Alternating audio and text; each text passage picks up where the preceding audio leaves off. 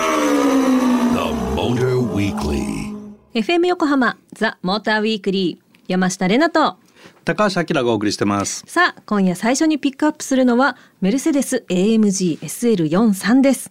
メル セデス43 3なんかはい43って言いにくい4343はいへえーメルセデス AMG SL まあわかんないですけどキーワードから連想したらやっぱり、えーなんかスポーティーお高いお高いっていうイメー ジですが、はいどんな車なんでしょうかそのさっきから引っかかってる SL、 もうダメあのーオープンカーなんだけど、はいスポーツとかライトとかっていう略だっていうふうにも言われてるんだけど、まあ実はスポーツラグジュアリーだっていうね、へえスポーツなラグジュアリーカーだ。なんとまあで、なんどんな車なのって言ったらもうね、日常を感じさせない。おーもう非日常が常識的な車だと思ってもらうとはいいいの。そうそうそうだから車自体もこうコストにこだわらないとかさ、そういうイメージのある車で例えばさその、スーパーカーと言われてるポルシェとかさ、うんうんうんえーフェラーリとかさ、はいランボルギーニとかさ、うんうんこういうのやっぱあの若い人でも成功者になるとこあうよく乗ってるでしょそんなイメージ、そんなイメージあるでしょ、うんでこの SL は、うん、その風格が必要というふうにこう言われているのよ。ああちょっと違うんだぞと、とだからこう若い年齢だとうんちょっと似合いにくいぞっていうようなイメージを持ってる人が多いかなっていうへえ、ね。そうなんだまああのいろんな語り部がいるん でそれが必ずしもまあまあ SL のイメージだとは、うんうんあの言えないんだけど、はいまあなんとなくそういうイメージを持ってる人が多いかなっていうところかな。な,、うんなんか遺品がないとね逆に下品に感じさせそうその人のせいであいいですねその品っていう言葉があよかったはい はいそんな感じなんですへえ、はいえーそんな品が問わ れるお車ですけどいえいえ今回のフルモデルチェンジとうんいうことで、注目ポイントはどのあたりになりますかこれはねあの AMG があの開発したっていうのが、まうんあうんうんトピックではい、 AMG スーパー GT とかに出とるあれですよね。そうそう、メルセデスの中でもアウフリヒトさんっていう人が作ったブランドなんだけど、うん、これがその、まあ、今メルセデスの中に入ってるんだけど、この AMG っていうのはまあ究極の車メルセデスをベースにしてる究極の車うんを作るところと、でそこが専用設計で作ってる車なんですよっていうのが一つのこううん、うん、だからラグジュアリーとは言って もちょっとスポーツカーの色が強いかなっていう感じかな。へえ、うん乗ってみたかった。で あとはそのスポーティーさを出すために、うんえー電動ターボっていうのを搭載していて、技術的にはねでそれはもちろん F1 やってるメルセデスの、うんその技術のフィードバックでこういうところに来てるんだけど電動ターボって何よわかんないもん。そもそもターボってあ何よそこそこ。そっからで すよ。あのマフラーからさ排気ガス出る時はに、いはい風圧あるでしょうんうんうん。排圧って言うんだけ ど風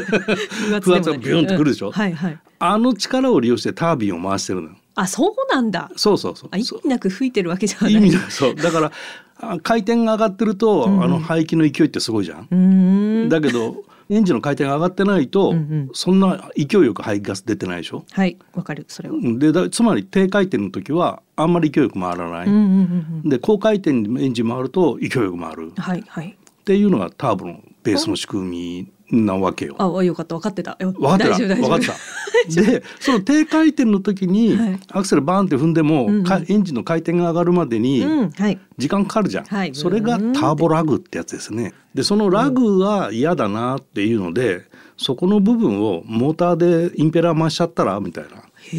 え。跳ね回しちゃったらうみんたいうんうんうんないう考えで電動ターボっていうことになって回転が下がってる時にモーターでインペラーを回して下級するんで、タイムラグがないタええーボラグがないでじゃあもう踏んだらビュンっていくって。踏んだらビュンっていうでツインターボだったらビュンビュンっていう 違う失礼しまなしたる ほど。うえ嘘ですわ違うか。はいはい。まあそれとねあとトランスミッションなんかも、うんあの AMG スピードシフトっていうのついてるんだけど、うんうんうんうんこれあの AT なんだけどさ、はいトルコンをトルココンバーターを使ってないっていう技術的なところがあって、うんまあ多番クラッチを使ってダイレクトか見ますよってことはうわーいスルーしましょうちょっとすごはい、いわかんなかったそういうことうでんうんすごくこうスピーディーに走れてはあレスポンスが良く良くててっていうのがあってすごいでな今回ね屋根がね、うんあの前はあのバリオルーフっていう金属製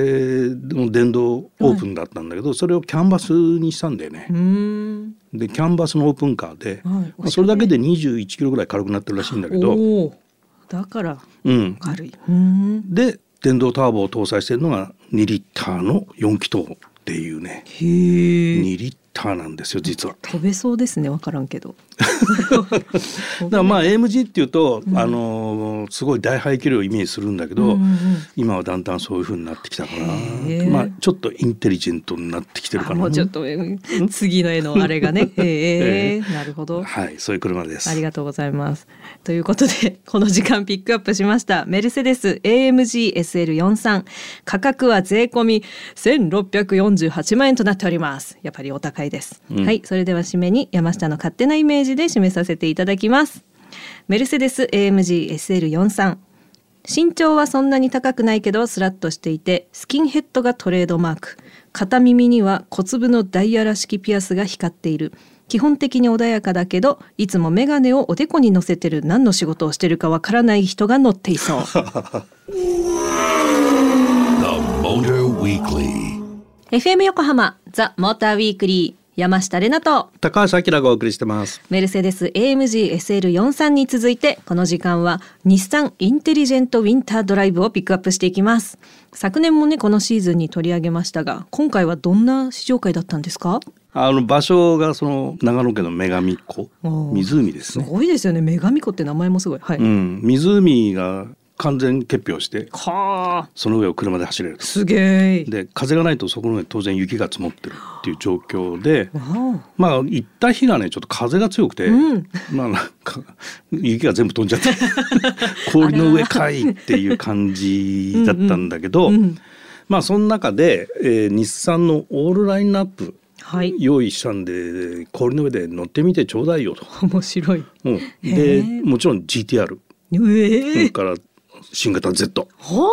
う当に、ん、あの人たちも走りちゃうちゃうちゃうそうそうそうそうそれと桜もあったしねあ。らららららうん、でその中で注目したのが、うんモーターを使った 4WD の車、うーんでそれが e パワー 4WD でノートとかキックスとかにあーはい搭載してるやつ、うんうんそれと最近出てきた e フォースって言ってる、あの新型エクストレイル、はいはいそれからアリア電気自動車のアリアおうでその辺のモーターを使ってる 4WD をちょっと注目して、えー乗ってきました。えー、面白そうん、う。ちょっともうもうもはやわからないんですけど。もはやわ かすでにわからいいパワなーい。もうわからない。いや E パワー 4WD と E フォースはどちらも 4WD ってことなんですよね。あの e パワーの 4WD っていうのは油圧ブレーキとですねええええええ回生ブレーキですねはいはいはい。それぞれが独立して制御してるんですね。うーん。なでるほど e フォースははい。油圧ブレーキとその回生ブレーキがですうねん。一つの ECU コンピューターでうん。統合制御されてますう。んそういう違いがあるんですなんね。かソフトクリームをミックスで食うかそのまま別々に食うかみたいな認識です。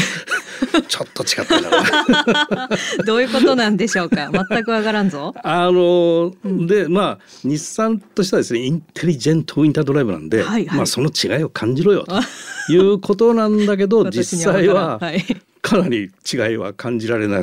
難しい。あ、そうなんだ。ほぼ同じように走れます。おお、うん、でこどれういうことテストはね、あのドライブモード車って今いっぱいついてるじゃん。うんうんはいでその中でスノーモードって大体あると思うんだけど、はでそのスノーモードでテストするんだけど、うん、 e パワーの 4WD は油圧ブレーキとうん回生ブレーキを、がこうそれぞれが考えてる。うんうんうんどうブレーキかけようか。はいはいはいでタイヤが滑ったなっていうのを感知して、うん四輪にあるブレーキをね、うんえーつまむと。へえでどこをつまむかなみたいなうんうん4つのうちどこをつまむかなみたいな考えてると。はいはいすごいすごいでアクセルがパッとオフになったら回生ブレーキかけましょう、うんうんだからブレーキをつまむのとはいアクセルをオフにしてブレーキを回生ブレーキを働かせるのとでは、うんうん別々に働い考えてるとそれぞれの指令が来た時に動き出すってこあーとはいはいはいで e フォースはうんそこを全部連動していてうーんドライバーがね今減速したいなと思って操作を始めた時に、うん例えばアクセルを抜くとかブレーキを踏むとかはい。なんかやった時にあ減速中だなっていうのを車側が分かるわけだ。へえで。その時にうん油圧ブレーキで減速しようか回生ブレーキで減速しようか一つのコンピューターが考えてるってことで、うん一番正確に安全に滑らない方法で減速しましょうって考えてるのが e フォース、おーでまあそれミリセックっていうスピードで、まあ、1000分の1秒ぐらいのスピー ドぐらいで演算されて指令がピュッていすって、ごい。うん、もう意味がわかるインテリジェントだわ。 うん。そうですイ ンテリジェントウィンタードライブなんですよ。まとめたけどわかんないわかんない、うんでね昔昔っていうか去年の放送かな、で「いいペダルがすげえいいぜ」はいはいはいっていうのを言ってて、そうもう雪道行ったらこれだよって言ったら「えー違います」って言われちゃいましてイエーイなんで。 なんでかっていうとこの E ペダルっていうのは単純にアクセルオフにした時に回生の強さがグンって効くやつじゃない、はいはいでそれはえっ、とね運転があのアクセル操作が上手じゃないと減速操作がうまくいかないケースが出てきちゃうと。 なるほど。だから例えばハンドルを切って下り坂でうんうん雪道でね、はい下り坂でハンドルを切るような状況の時に、うんパンってアクセルを離すと完全にスピンモードに入っちゃうわけよ。ああ。でそれを運転が慣れてる人だと、うんうんそこでパンとやっぱアクセル離さないでじわりと緩めるわけ よ。そうするとじわりと改正するんで最適減速が出てくるわけ。はい。でそれをね、うんえー腕自慢じゃないんだけ どなんとなく無意識で俺たちやってるんだよそりゃそねうで。しょうよ。 そうだから E ペダルが運転しやすいぜって言ったんだけ うどん。あのだからある意味その車のコントロールできる人は E ペダルがいいのは間違いないの。ない。だけどやべえなこの感じっていう路面を見た時は、 はいスノーモードに迷うことなくスノーモ ードプッと スイッチ入れるとそういうことだったんかい。そういうことだったんだよね。はいはい山下にはそんなね、あの、わかんないでじわりとか、はい努力はしてます。はい。はい、イ頑張ンりテリジェントが抜けてるようです。なるほどです。でそんな話は変えますけど、い市場場所がそのね、うん女神湖の表情つるつるっていうことでね、うんうん、私だったらじゃあもう伊藤みどりさんみたいに華麗にトリプルアクセルトゥーンって感じかもしれないんですけど伊藤 美時代が知ってるし一応知ってた。あ知ってたギリ。あー はい。伊藤伊藤みどり さん。みどみどりさん、はすごいですよね。ううんうんんはい、うんなんだっけ、あ、そうそう、だから、そんな表情で、うん E パワーえー 4WD とその E フォース、今説明していただきましたけど、うんうん性能どうだったんですか。だから、うんえーわからん冒頭言ったうん違いは分から んと。両方ともやっぱり原則ちゃんとしているし、うんうんうんなんか究極の状況に追い込まないとその制御違いっていうのが分からない、あーだから E パワーの 4WD も E フォースもはい同じように賢く止まるよっていうところの結論になっちゃうんだけどさ。 え逆に山下みたいに本当にお前、は走り方知らねえなっていうやつがうんうんやったらもしかしたら何か感じたのかな。いやそんなでもない。らうんあすごいな。そういう人でもうん不安なく運転できるように制御されてる車なのでだからそのモードに入れて、たもう氷の上なんで、うん車から降りたら歩けないのよそうですよ ね。そう危ない危ない。あの糸緑にならないとダメなわけ。はいでその状況で、うんあのアクセルをプッと踏むと、うんそれもアクセルバンって踏んだとしても滑りを感知してるんでじわりとしか動き出さないわけよ車は。でそれはブレーキをでカンって踏んでも、うん そこはちゃんとじわっと。えー油圧ブレーキの、はいそのブレーキのかけ方で滑らないようにブレーキがかかるんで、素あ晴のらしい。じわりと止まるという、そういう車たちでした素晴らしい。はいインテリジェントだわ。インテリジェントな日でした、はい、ありがとうございました。それではこの後一曲挟んでリスナーの皆さんからいただいたメッセージを紹介していきます。 The Motor Weekly. FM 横浜ザ・モーターウィークリー山下れなと高橋明がお送りしてますここからはリスナーの方からいただいたメッセージを紹介しますはいラジオネームよいどんさんありがとうございますありがとうございますこんばんはこんばんはスーパー GT のテストが始まり開幕が待ち遠しいですが、うん今年から導入される次世代燃料の CNF について解説していただけないでしょうか、うんいずれ国産のものになるようですが市販車にも使用されるようになるものなのでしょうかというメッセージですおお CNF かなり詳しい人かなねえ、うんすごいあの CNF っていうのはカーボンニュートラルフューエルはいの頭文字です頭文字で、えーこれガソリンじゃないうん液体燃料なんだけど、うんうんガソリンではないだから化石燃料を使ってませんと原油を使ってないよっていう人工的に作られた燃料で大気中にある CO2 をキャッチして、はいその CO2 から、えー燃料を作ってるんで、うんでそれを燃やすことによって CO2 は排出されるんだけども、えー回収してる CO2 の量が多いんで、うん大気中の CO2 は増えてないよっていうゼロじゃないとゼロカーボンじゃないんだけど、カーボンニュートラルですよっていうことを言ってる燃料なのね。すごいはいでその、まあ、大気中にある CO2 をどうやって、んうんあの回収するかっていう技術も必要でそれが、まあ、ダイレクトエアキャッチャーっていうダック技術って言ってるんだけど、うんそこの技術開発も並行して進まなきゃいけなくてなかなか実現難しいんだけど、うんドイツとかフランスにはそういう燃料を作る会社がもうすでにあって。わお で GTA があのスーパー GT をし、あのやってる GTA がねあのどっちの国から取ったか分かんないんだけど、えー輸入して、それをスーパーフォーミュラーとスーパー GT のマシンに使いなさいとわあいうことで始まってて、うんでただね、カーボンニュートラル燃料なんで、うん燃焼させると CO2 は出るのよ。うんうんでつい最近2035年にヨーロッパで今 EU 政府が、えー CO2 排出車両は販売しちゃ NG と。いうのが、まあ、一応 EU 政府の中で決まってこれから各国の承諾を得て決定していくんだけどそれがもし決定されると、カーボンニュートラル燃料を使ってたとしても CO2 排出してるんで NG じゃんっていう話になってくる可能性もあって、うんよくわかんないんだよこれが。難でしい国産の燃料メーカーとか、まあ、エネルギーメーカーがこの CNF をやってるって話もちょっと聞かないんだよね。うんだからそこでこの将来性みたいなのを考えると、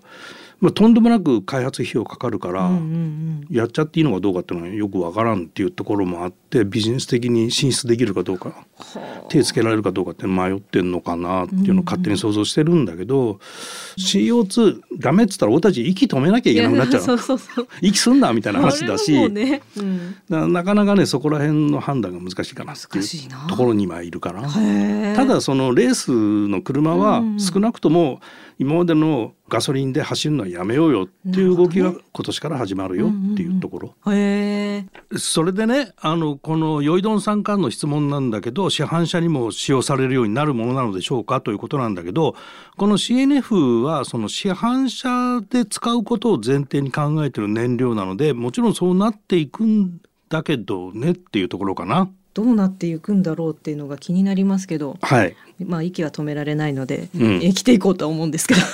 どということよ。どういうことよ。はい、えーでも面白いお話でした、ありがとうございます。はいラジオネームよいどんさん、メッセージありがとうございました。ありがとうございました。モーターウィークリーオリジナルステッカーをお送りしますそして番組ではラジオの前のあなたからのメッセージを大募集中です車に関することはもちろん何でも OK です tm アットマーク fm 横浜 .jp tm アットマーク fm 横浜 .jp までメールをお送りください皆様からのメッセージお待ちしています FM 横浜ザ・モーターウィークリーエンディングのお時間となりました今夜はメルセデス AMG SL43 と日産インテリジェントウィンタードライブをピックアップしてお届けしてまいりました、はいなんかメッセージも含めてなんか今日はインテリジェントなインテリジェントね回でしたねえー山下の得意な世界。インテリジェントを日本語で言ってごらんって言われたらちょっとわか んない頭がいいみたいな感じです世界。ああよかったよかった危なかったはい皆さんもインテリジェントになったでしょうということではい来週なんですけれども、はい来週の放送はですね、えーレガシースバルレガシーアウトバックで行く冬の福島ドライブ、うんサービスエリアのグルメリポートもお届けということでちょっと久々のロングロケをしてまいりましたよねそうこでのす前ねねそうですね実は。はい。ね、お写真あのツイッターにも載っけてたのできっと見た方いらっしゃると思うんですけど、んうん不倫旅行ですかって書かれててすごい笑ったんですけ ど一人で違うわみたいな。はい、そんなわけで来週もお楽しみにということで番組オフィシャルツイッターございますのでフォローもぜひお願いいたしますその 時のね不倫写真不倫旅行写真がアップされておりますのでチェックぜひしてみてください。それそしてハッシュタグモーターウィークリー847をつけてあのか感想、うん写真の感想とかも言っていただけたらなんかねだんだんなんでしたっけ大喜利になっていきそうですけうど、んはい、えーまたザ・モーターウィークリーのウェブサイトではメルセデス AMG SL43 の試乗機や日産インテリジェントウィンタードライブの様子もアップされていますのでぜひチェックしてみてくださいということでここまでのお相手は山下れなとモータージャーナリストの高橋明でしたまた来週また来週